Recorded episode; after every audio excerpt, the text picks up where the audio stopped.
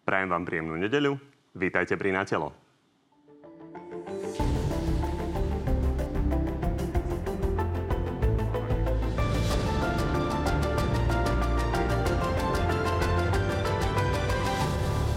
Vláda Eduarda Hegera má za sebou prvé dramatické odvolávanie. Ministerka spravodlivosti mala kritikov nielen v opozícii, ale aj u Matovičovcov.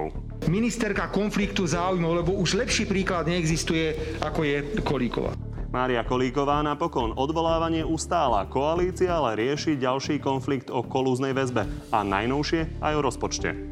Máme množstvo otázok a veľa výhrad.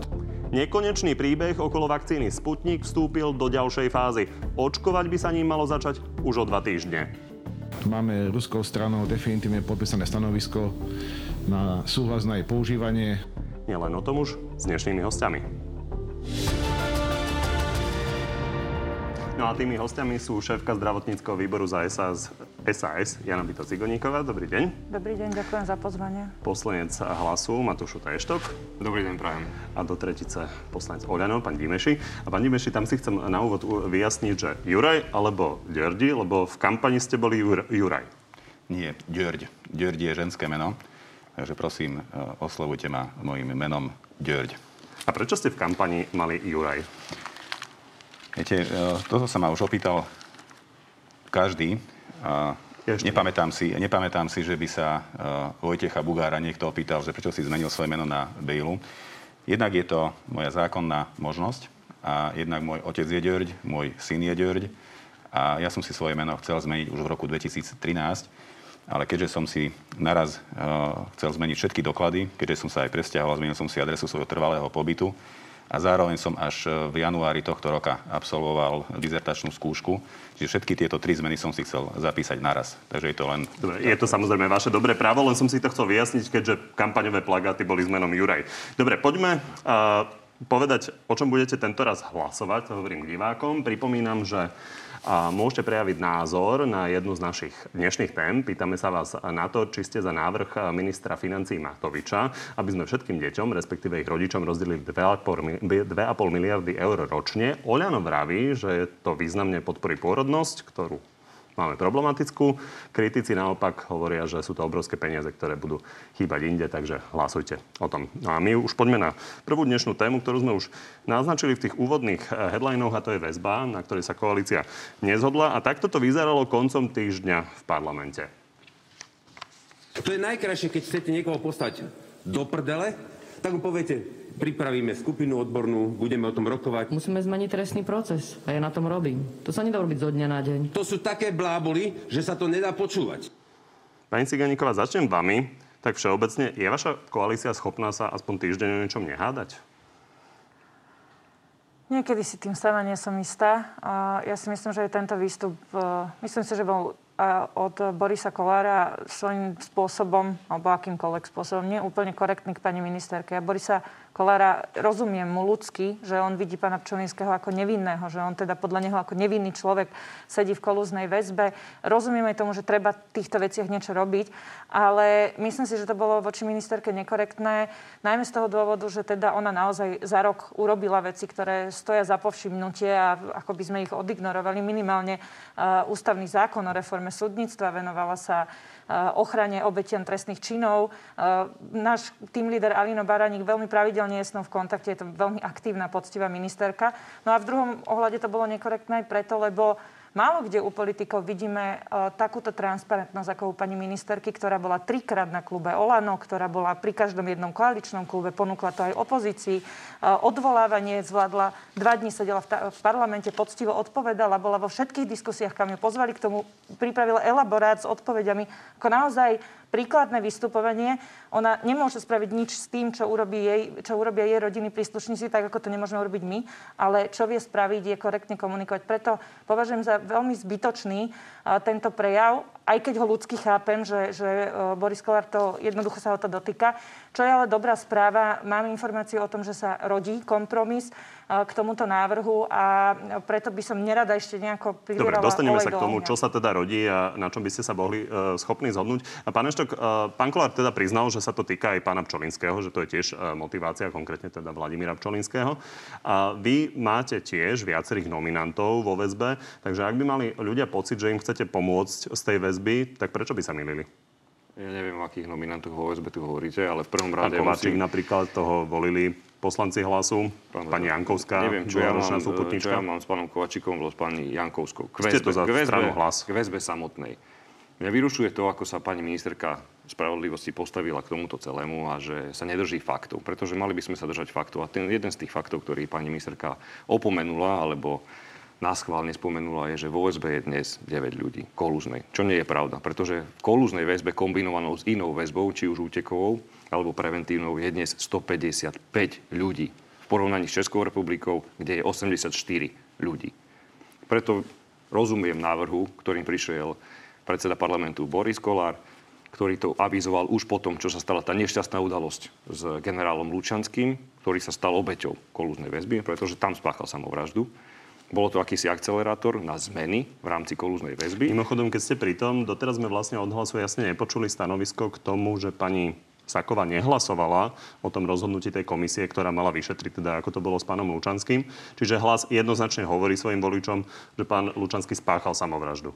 Napriek tomu, že ste nehlasovali o záveroch tej komisie. Pani bývalá ministerka nehlasovala, pretože tá komisia nemala prístup ku všetkej dokumentácii, ktorá tam potrebná je. Pokiaľ viem, beží ešte prešetrovanie z pozície generálnej prokuratúry v tom nešťastnom prípade generála Lučanského. Čiže počkajme si na závery orgánov činných trestnom konaní a potom sa k tomu môžeme vyjadrovať. Tá komisia, ste sami povedali, že spáchal samovraždu, ste to skonštatovali, tak preto sa na to dopýtam, lebo sme sa ešte nedozvedeli. My generál Lučanský nespáchal samovraždu, boli tam ostatné okolnosti, ktoré vyvolali viacero otáznikov. A ešte raz sa vrátim k tomu, že práve táto nešťastná samovražda generála Lučanského je akcelerátorom toho, čo povedal aj predseda parlamentu Boris Kollár, prečo sa táto kolúzna väzba teraz začala riešiť. Ja koniec koncov pripomeniem aj rozsudok pred 2 dní ústavného súdu vo veci advokáta Ribára, ktorý jasne deklaroval, že tento advokát bol v kolúznej väzbe 18 mesiacov neodôvodnené a boli porušené za jeho ľudské práva. Čiže v takomto stave dnes na Slovensku sme. Bohužiaľ, kolúzna väzba sa stala akýmsi nástrojom na... nechcem povedať priamo na týranie, ale ako právnik ja osobne si ctím prezumciu neviny. A všetci, ktorí v tej kolúznej väzbe sú z pozície práva nevinní. Ak orgány činné v trestnom konaní vedia v Českej republike za 3 mesiace urobiť všetky úkony potrebné k vyšetreniu a objasneniu a potom vznesú obvinenie, má každý takýto obvinený právo na spravodlivý proces. Ak tá argumentácia ministerstva spravodlivosti je taká, že náš trestný proces je iný. Dnes tieto preťahy, ktoré vidíme, jednoducho sú neporovnateľné s ostatnými európskymi krajinami. A ja môžem iba povedať, že za našu stranu Hlas vítame, že koaličná strana Smer rodina otvorila túto tému. Ak tá debata bude pokračovať konštruktívne, tak sa... Tá súhra zo Smer rodina je tam cítiť. Aj pán minister Krajniak spomínal to aktuálne rozhodnutie Ústavného súdu, o ktorom ste hovorili. Tam... Myslím si, že zo Smer rodina sa vo viacerých veciach, najmä čo sa týka podpory rodiny, nezhodneme. Napríklad. Že na ktorej strane vlastne stojíte vy? A na strane Smer rodina, alebo na strane pani Kolíkovej a SAS, ktorí hovoria, že týmto rýchlym spôsobom škrtať tú väzbu netreba? Pýtate sa ma ako osoby, alebo ako reprezentanta hnutia? Môžeme to pokojne rozdeliť. V prvom rade je to spor medzi Smer rodina a pani Kolíkovou a my by sme sa od tohto sporu chceli držať bokom. Pokiaľ ide o samotný inštitút kolúznej väzby, ten platí už od roku 2005. Od roku 2006 bol Smer vo vláde 12 rokov a mali čas tento inštitút zmeniť tak, aby dnes vyhovoval, alebo aby už dnes táto téma nebola na stole. Oni to takto neurobili, urobili to až vtedy, keď sa do väzby dostala kategória náš človek. Ale na druhej strane platí aj to, že po všetkých tých informáciách, ktoré presiakli do mediálneho priestoru, či už z vyšetrovacích spisov, alebo zo samotných výpovedí, tak dnes už nikto nepochybuje, že tento inštitút musí byť zmenený a musí sa revidovať. To, či to pôjde spôsobom takým, aký predkladá Smer rodina, alebo či to bude konsenzus medzi tým, čo predkladá Boris Kollár, respektíve pani poslankyňa Hajšelová, a to, čo chce pani ministerka Kolíková, my to budeme akceptovať. Ale ak sa pýtate... Ale musíte mať nejaký vlastný názor, aby ste sa vedeli dohodnúť. Napokon ste najsilnejší klub, ktorý teda bude o tom spolu rozhodovať. Takže to, čo predkladá pani Hajšelová, je príliš rýchlo a bol by problém, že by sa dostali von ľudia, ktorí by sa nemali dostať? Príliš rýchlo to nie je, pretože už vyše roka sa rozprávame o kolúznej väzbe. A doteraz pani ministerka neprišla s ničím. Nemyslím príliš rýchlo, keď sa to predkladá, ale že by sa príliš skrátili jednotlivé väzobné lehoty. Ani o tom nikto nepochybuje, dokonca ani pani ministerka nie, že tie väzobné lehoty sa musia skrátiť, pretože my nemôžeme dávať na rovnakú úroveň človeka, ktorý je podozrivý z korupcie vo výške 10 000 eur s nejakým mafiánom, ktorý má na rováši niekoľko vražd. Čiže toto určite áno. Spôsob, akým to dosiahneme, by sme boli veľmi radi, ak by sa dosiahol tým, že sa Smer-Rodina s pani ministerkou dohodne. Pani Cigániková, tak nám povedzte, aký bude ten kompromis, o ktorom ste počuli. Znenie kompromisu ešte nie je hotové a nemám teda podrobné informácie o tom, ako by to znenie malo vyzerať. Máme len informácie o tom, že naozaj sa rodí. Dobrá správa je to, že sa podarilo dohodnúť odloženie hlasovania. Ja osobne by som bola rada, myslím si, že aj moji kolegovia z SAS by boli radi, keby sa trochu posunulo to hlasovanie, napríklad aj na budúcu schôdzu. A aby sme si stihli vyrokovať tieto veci. Bolo by veľmi nešťastné. Pani Dimeši, to si viete predstaviť, že by sa to posunulo o mesiac? My budeme mať k tejto téme poslanecký klub v pondelok a tam si dohodneme stratégiu, pretože v našom klube sú poslanci, ktorí sú ochotní podporiť túto novelu a sú aj takí, ktorí ju ochotní podporiť nie sú. Čiže my sa musíme na tom ujednotiť, ale predpokladám aj to, že výsledkom môže byť aj voľné hlasovanie. A keď sa ma pýtate mňa ako osoby, ja by som bol veľmi rád, ak by sme dali našim koaličným partnerom ešte 1 mesiac času na to, aby sa dohodli.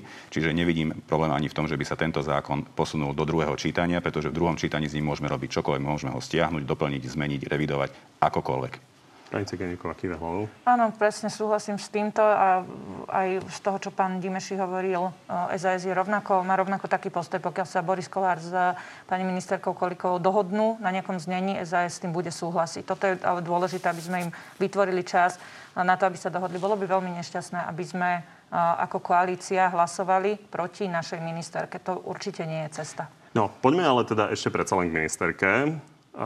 Vy ste uvažovali o tom, že by ste dokonca podali vlastný návrh, teraz myslím niektorí poslanci Oľano na jej odvolávanie, aj keby ste nehlasovali teda za ten opozičný, čo sa teda nestalo. A poďme sa pozrieť, čo sú vlastne výhrady jedného z poslancov Oľano, pána Čepčeka, voči ministerke Kolíkovej. Liberáli chcú ovládnuť súdy. Takže pani ministerka si dosadí liberálnych sudcov, ktorí budú dávať homosexuálnym párom deti? Áno, bojím sa toho. Toto je rozšírený názor Oľano? Absolútne nie. Ja by som sa chcel ospravedlniť všetkým za vyjadrenia pána Čepčeka. Toto nie sú vyjadrenia poslaneckého klubu Hnutia Oľano. Nie sú to názory Hnutia Oľano. A pán Čepček, ako to už za tie posledné mesiace predviedol viackrát, je len akoby členom Hnutia Oľano a je viac menej opozičným poslancom. No on má pozastavené členstvo, takže ho idete vylúčiť? To, čo sa bude diať s jeho mandátom, respektíve s jeho pôsobením v poslaneckom klube, to sa bude riešiť v lete a bude sa to riešiť za zatvorenými dverami. Avšak môžem povedať to, že výsledok tohto sa verejnosť dozvie vtedy, keď to bude vhodné. Dobre, ešte to uzavrime, takže návrh na odvolanie pani Kolíkovej si viete ešte predstaviť, že by ste predkladali ako poslanci Oľano? My v poslaneckom klube Hnutia Oľano tému odvolávania pani Kolíkovej nepovažujeme za uzavretú.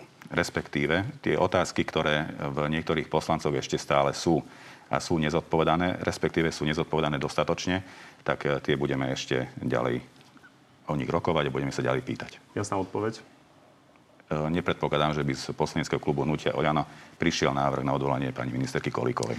Poďme na rozpočet, financie a rôzne návrhy prorodinných príspevkov. Pán Eštek, začnem vami. Vy ste prišli s tým, že chcete, aby štát dal rodičom na každé dieťa jednorázovo 300 €. A pán Pellegrini veľa rečnil o tom, že aké je to dôležité a napokon ale za ten svoj návrh nehlasoval. On si to rozmyslel?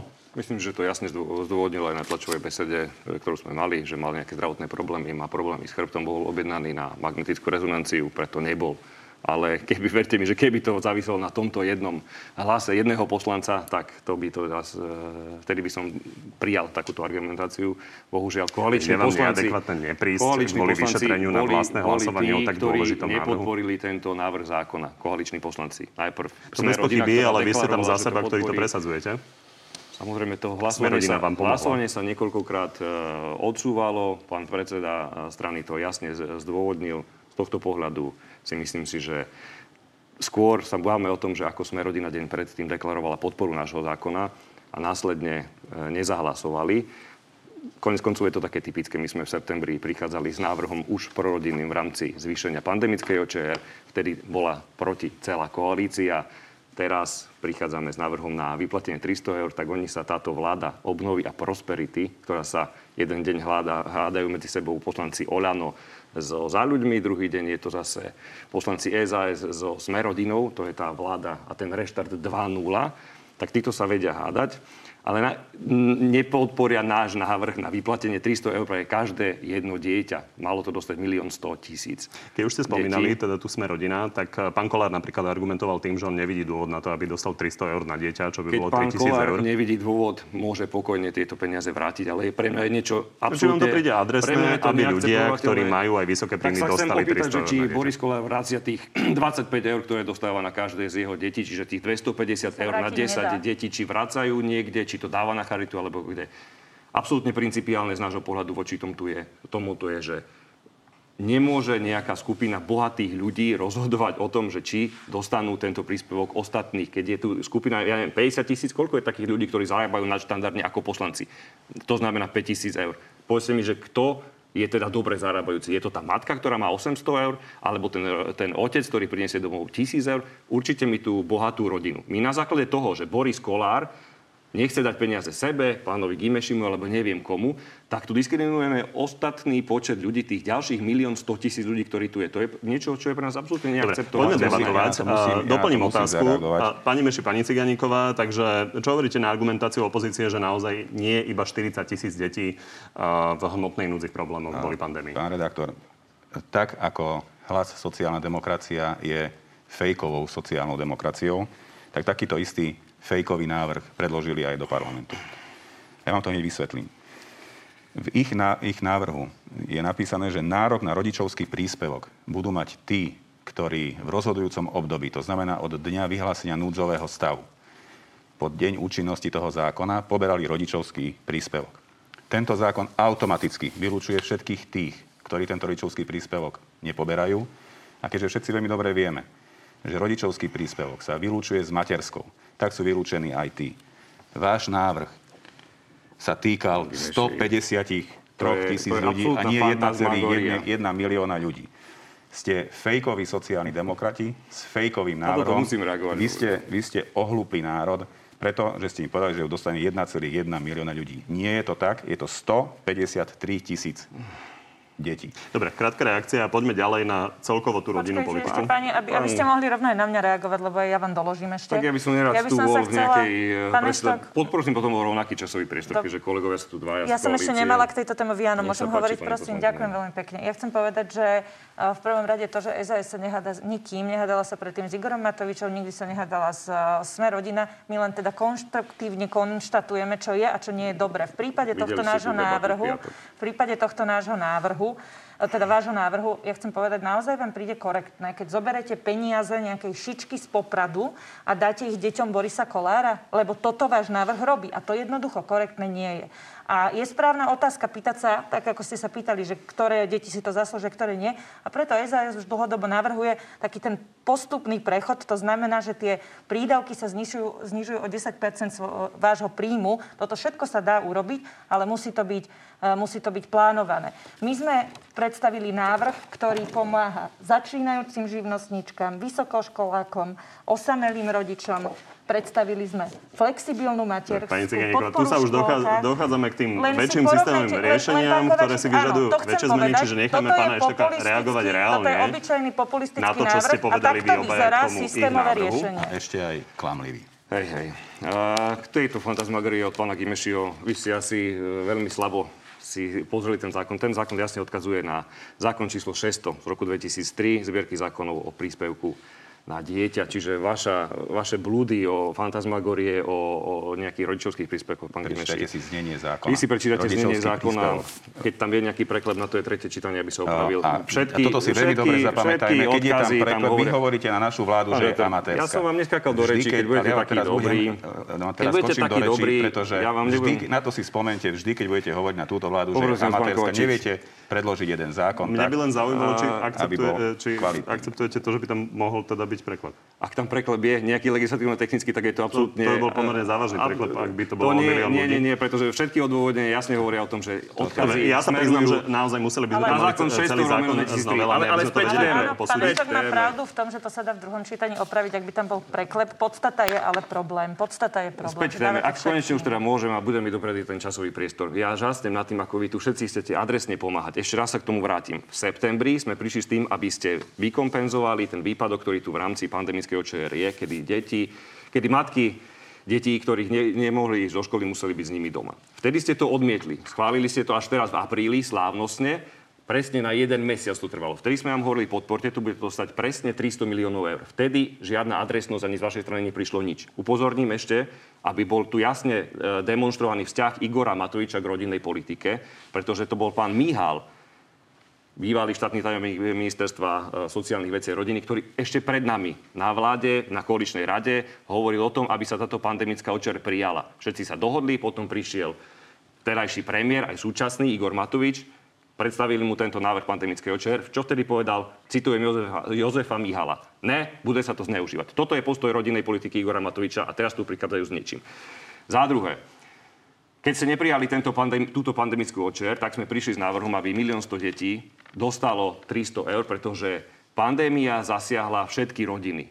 Každú jednu rodinu. Ak tu chcete hovoriť o nejakej adresnosti, tak príďte s konkrétnym návrhom riešenia. My sme prišli s konkrétnym návrhom riešenia, aby ste to podporili. A namiesto toho ste tu prišli s akýmsi vašim fejkovým návrhom, že teda 40 000 detí v hmotnej núdzi, podotýkam, že drvivá väčšina týchto rodičov v hmotnej núdzi nemali absolútne záujem na tom, aby sa ich deti dištančne vzdelávali, aby sa akokoľvek zapojili do toho procesu vzdelávacieho. Týmto ideme vyplatiť prostriedky, ale diskriminujeme tu ostatných rodičov, ktorí tie náklady počas pandémie mali absolútne zvýšené, či už na to, aby zabezpečili nejaké technické prostriedky na vzdelávanie. Oni museli vážiť. Myslím si, že aj diváci pochopili vaše stanovisko. Pán poslanec, vaša pomoc bola tiež adresná za tých 12 rokov. Bola adresovaná vašim oligarchom do vrecák a na účty. Môžeme sa baviť aj o tej pomoci za 12 rokov. Ja veľmi rád budem, keď sa budem baviť o týchto... Predseda vašej strany bol 2 roky premiérom. V roku 2019 zvýšil prídavok a príplatok na dieťa o 23 centov. Musím na toto teda reagovať. Teraz, keď nemá zodpovednosť za rozpočet, rozhadzujem 300 eur. Nechajte to prosím na mňa, lebo nejdeme sa teraz ohazovať číslami. Ja sa k tomu vrátim. Kto okolko zvýšil materskú a kto rodičovské prídavky. Poďme sa pozrieť na tú veľkú reformu, ktorú predstavil Igor Matovič. Vy ste pomerne blízky Igorovi Matovičovi a on vlastne nepovedal, z čoho chce zaplatiť tých 2,5 miliardy eur. Povedal, že to nebude z 25% DPH. Tak z čoho to bude? To sa budete musieť opýtať ministra financií. Nemáte vôbec žiadnu predstavu o tom?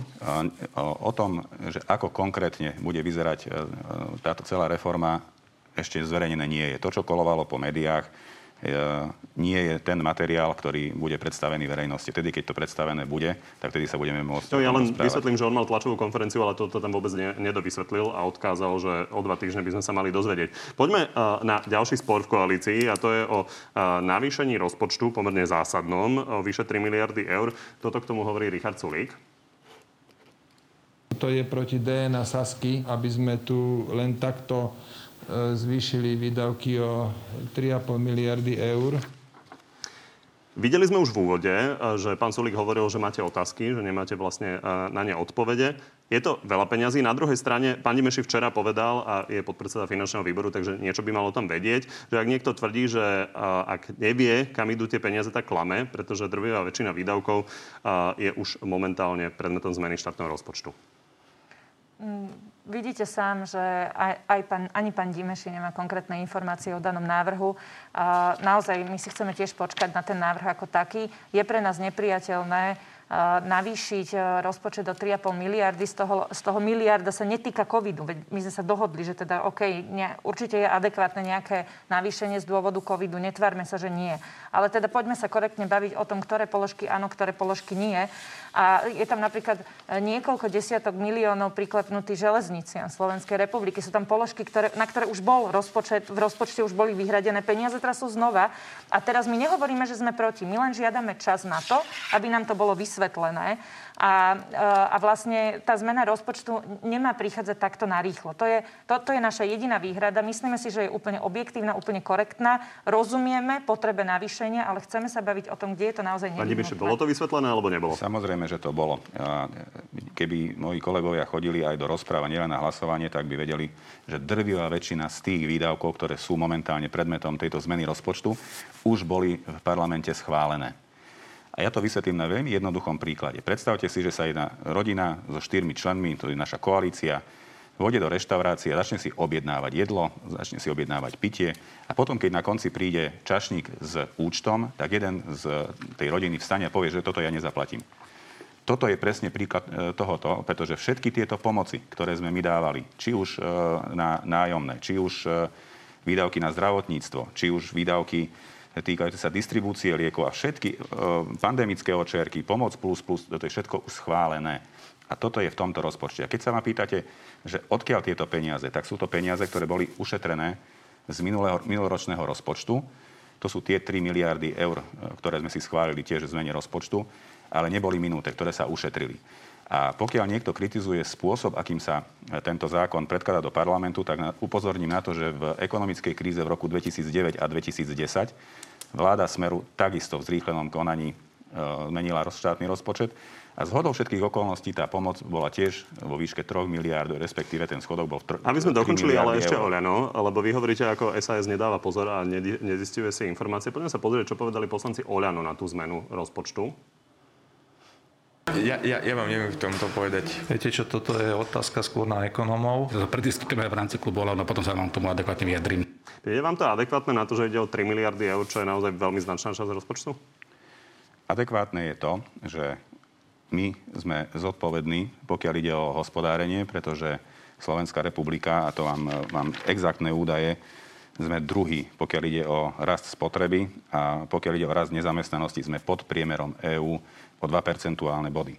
Deficit rozpočtu museli revidovať všetky krajiny Európskej únie v priemere o 2,3%. Nie je to nič nezvyčajné. Pán poslanec, ja sa pýtam na vašich kolegov, keď hovoríte, že SAS je nedostatočne informovaná, či vám príde adekvátne, že 3 miliardy idete odhlasovať a vaši kolegovia nevedia, o čom to je.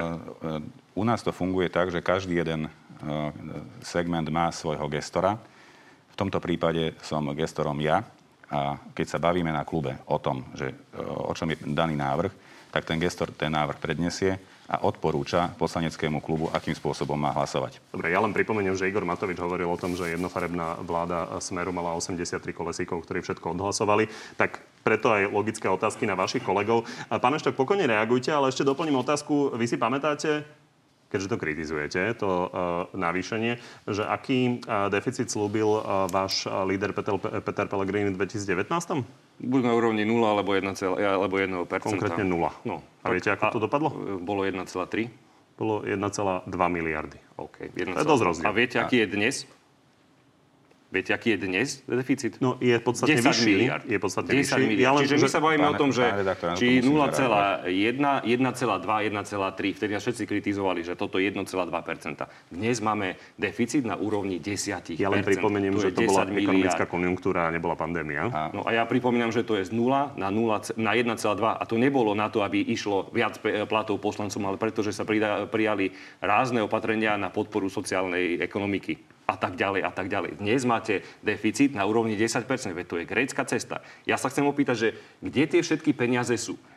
Lebo my si, viacero otázok mám, my si pamätáme, že v apríli, máji stali všetci títo nomenklatúrni kádri na tlačovej konferencii, kde hovorili, že miliarda mesačne do ekonomiky. Miliarda mesačne na priamu pomoc ekonomike postihnutej covidom.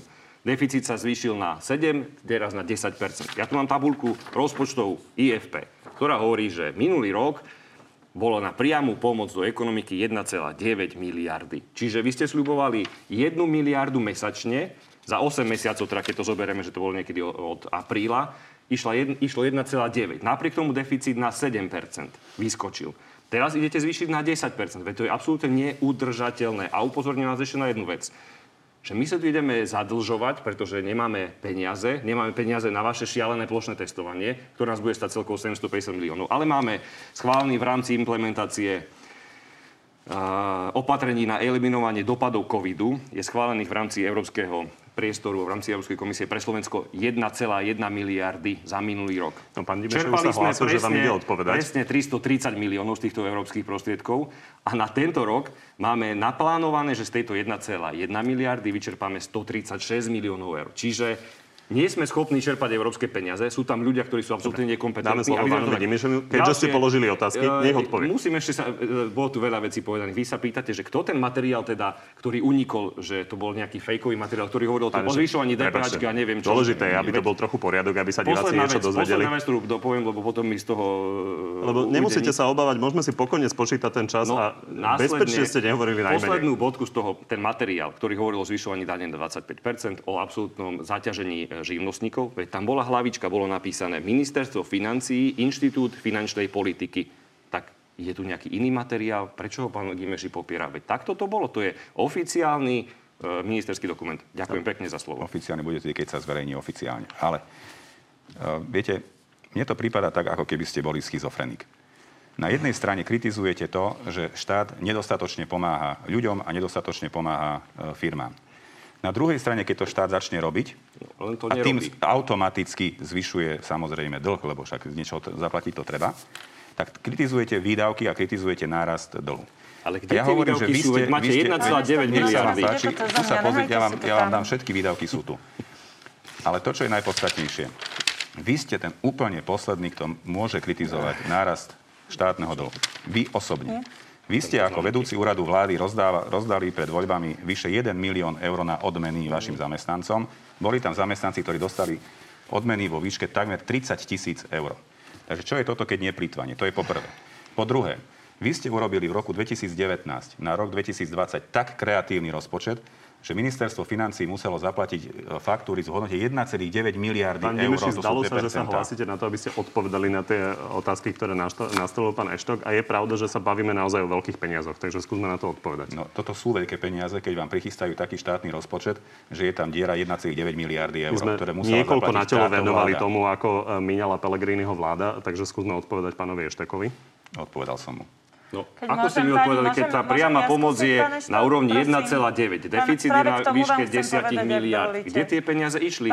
Okrem tých 750 miliónov. Pani, ináč úplne žasnem nad tým, čo tu strávate. Mňa by zaujímalo, že čo toto pomôže ľuďom, keď toto budete v tomto pokračovať. Môžeme sa baviť normálne. No, jasne, že máte pravdu v tom, že 10 miliard je veľa. Je to veľa. Jasné, že je pravda, že tu bola kríza a nejaká časť tých výdavkov je opodstatnená. V tom samozrejme má pravdu minister financií. Ale argumenty typu, že však tam bola hlavička, no veď ju vyrobím do rána, to čo je za argument?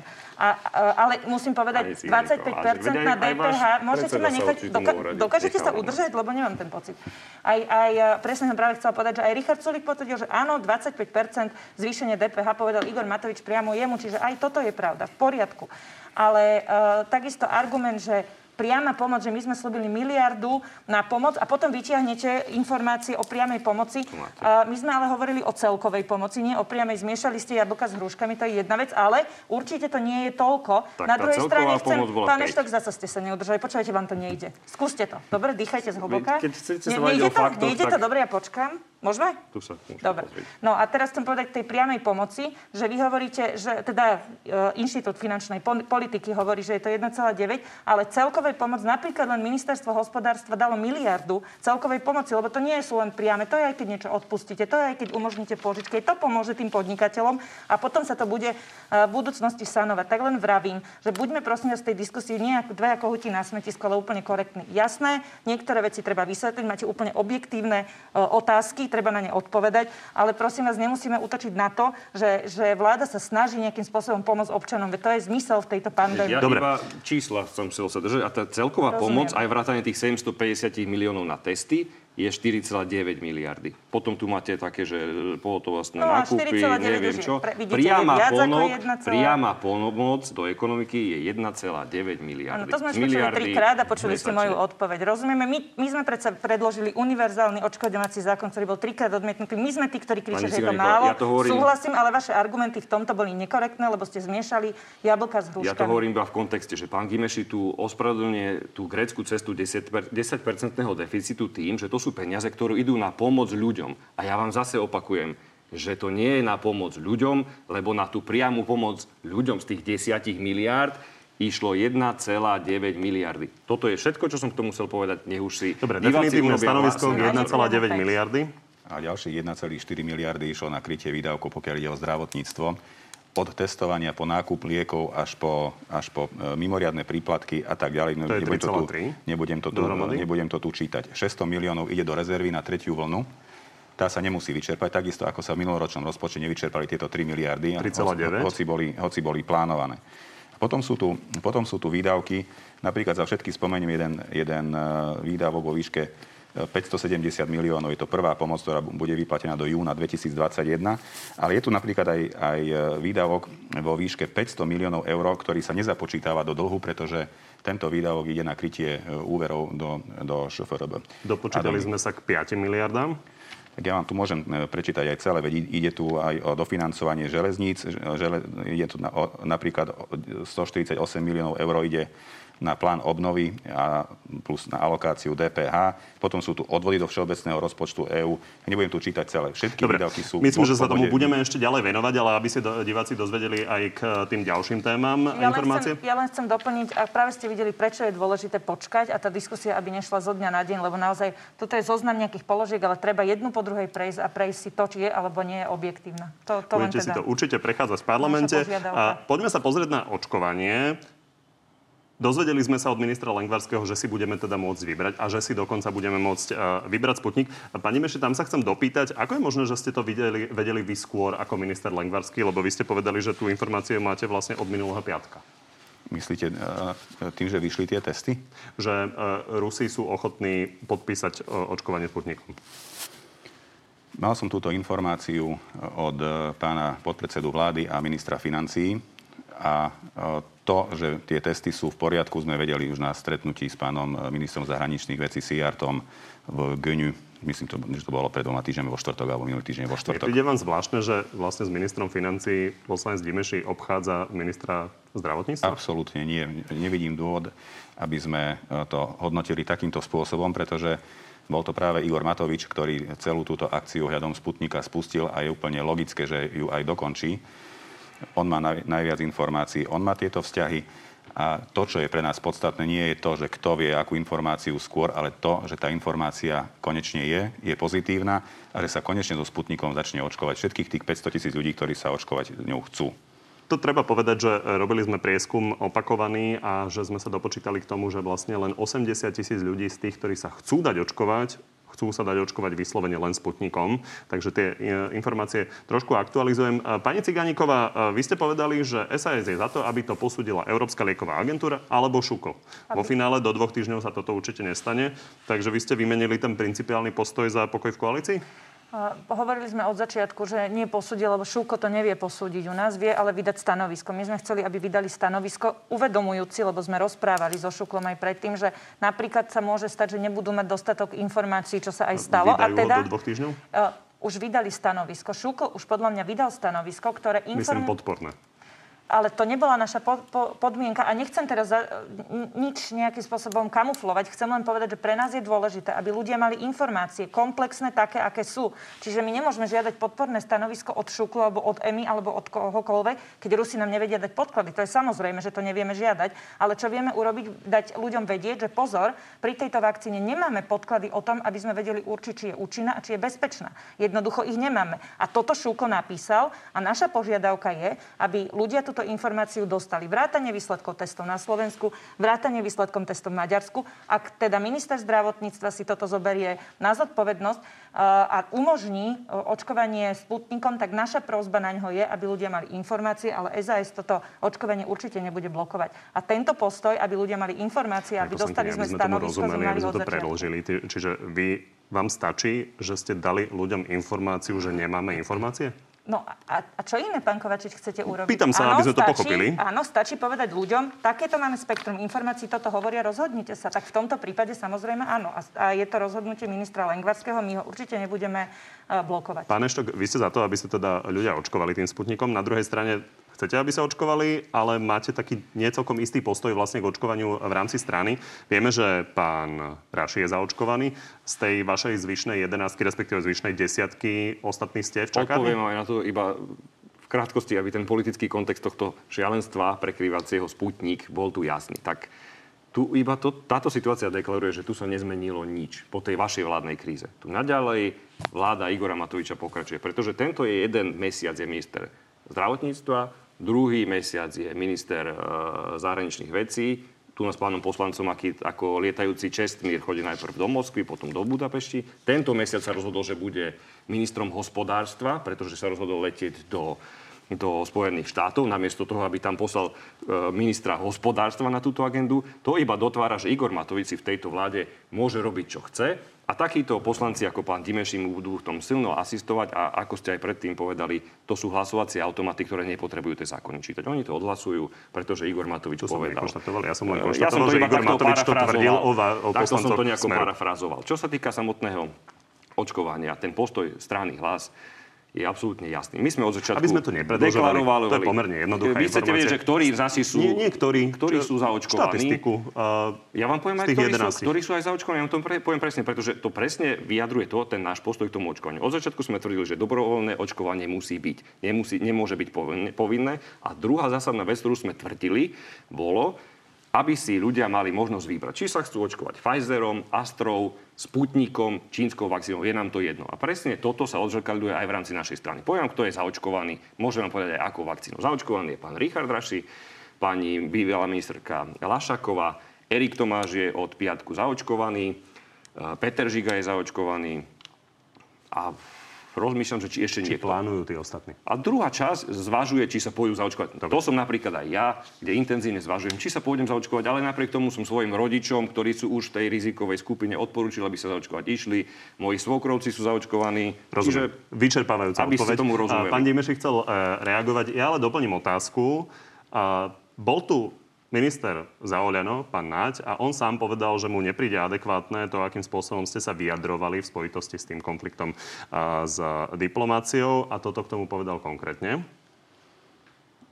Váš kolega z Oľano, pán Dimeši, označil ministra zahraničných vecí Korčoka okrem iného za hungarofóba. Mal by sa ospravedlniť? Áno, ja som to už aj mu povedal, že by to mal spraviť.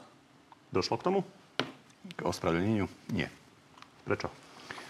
My sme sa dohodli aj s pánom štátnym tajomníkom Klusom, že si nič nebudeme odkazovať na verejnosti. Spor, ktorý sme mali, bol sporom hodnotovým a nie osobným, napriek tomu, že to do tejto osobnej roviny prerástlo. Celkom určite by som dnes volil miernejší slovník, ale je to za nami a ja sa k tomuto už vracať nebudem, pretože k tejto téme už bolo povedané všetko. Dobre, tak možno ešte doplňme a potom môžete ešte dopovedať k tomu, čo chcete povedať pánovi Eštekovi, aby ľudia pochopili kompletne váš postoj, lebo boli ste obviňovaní z podpory revizionizmu, problémom s Trianonom. Vy ste propagátorom hnutia Nová jednota, čo sú radikálni odidenci z SMK. Nosili ste v parlamente ich rúško, takže súhlasíte aj s ich postojmi? Toto je hlúposť. Títo mladí ľudia nie sú... Môžeme sa pozrieť. Tu vidíme, že ste mali to rúško, oni sa tým chválili. A ja len, aby som vysvetlil, aby ľudia vedeli, o akom hnutí sa rozprávame. Jeho predseda hovorí, hnutie Nová jednota v strednodobom a dlhodobom horizonte buduje cestu vedúcu k maďarskému národnému zjednoteniu, čo znie teda veľmi revizionisticky. Áno, ale národné zjednotenie ponad hranice nemusí automaticky znamenať delenie hraníc. Zjednotenie maďarského národa je absolútne logická vec, pretože aj v ústave Maďarska je uvedené, že maďarský národ je jednotný a nedeliteľný. A dokonca maďarská vláda, každá jedna, má povinnosť starať sa o zahraničných Maďarov. A ak sa bavíme o tom, že som nosil to rúško, alebo že som sa s nimi zopárkrát stretol, tak tu musím uvieť aj to, že s týmito istými ľuďmi sa stretáva aj predseda strany SMK, stretáva sa s ním predseda strany Spolupatričnosť, podpredsedovia týchto strán. Nie je to revizionistické hnutie, Je to hnutie mladých ľudí, pre ktorých je národný konzervativizmus tou nosnou líniou ich politického bytia. Pani Cigániková, vy to ako vnímate? Že je to veľmi nešťastné a veľmi to škodí koalícii. Jednak to, čo hovoril Matúš Šutaj Eštok, a to je pravda, že Igor Matovič sa každú chvíľu stane iným ministrom. Toto by robiť nemal. Nie je to správne, škodí to. Škodí to hlavne Edovi Hegerovi, ktorý naozaj sa snaží túto situáciu riešiť. A určite bolo veľmi na škodu, keď, ja sa veľmi ospravedlňujem, pán Dimeši, ale jednoducho radový poslanec s 2,000 hlasov ide rokovať s premiérom a vynechá z tohoto rokovania našu diplomáciu.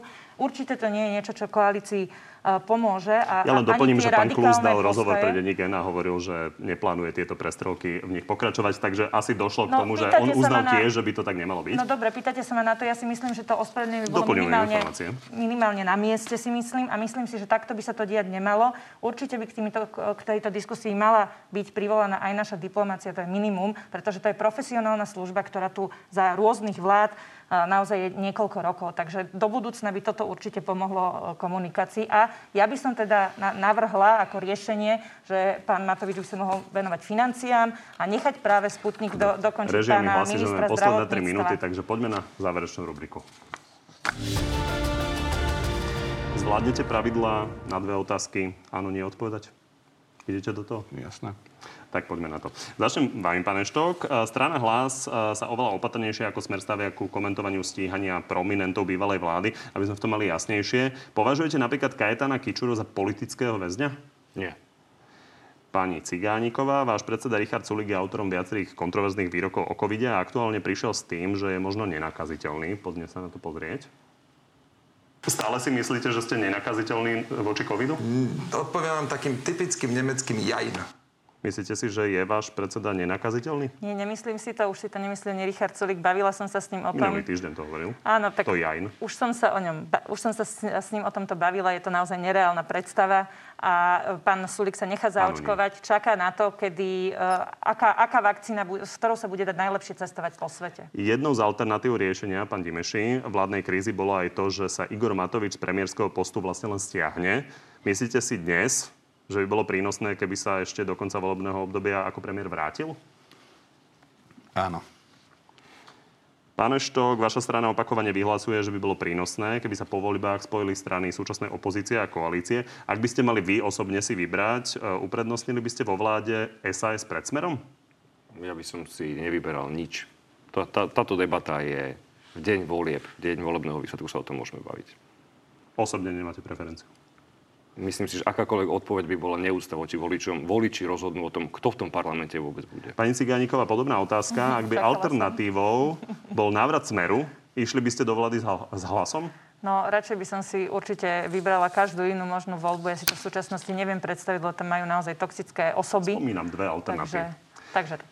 Pani Meši, uzavrieme to vami. Vy sa chystáte zaočkovať Sputnikom. Určite ste sa o tom porozprávali už aj s Igorom Matovičom. Pôjde s vami? Dúfam, že áno, pretože pre mnohých, ktorí majú ešte pochybnosti o tom, či sa vôbec zaočkovať alebo nie, tak my by sme mali ísť živým príkladom. Mali by sme ísť živým príkladom. V každom prípade mu to navrhnem, že by to bolo vhodné. Nepovedal vám? Nie, nepovedal mi to. Dobre, tak vám ďakujem, že ste prišli do Markízy. Ďakujeme za pozvanie. Ďakujeme za pozvanie. No a že ste boli s nami, ďakujem aj vám. V Na telo plus máme pre vás v pravidelnom útorkovom čase naživo ministra obrany Jaroslava Naďa. Príjemný zvyšok nedele.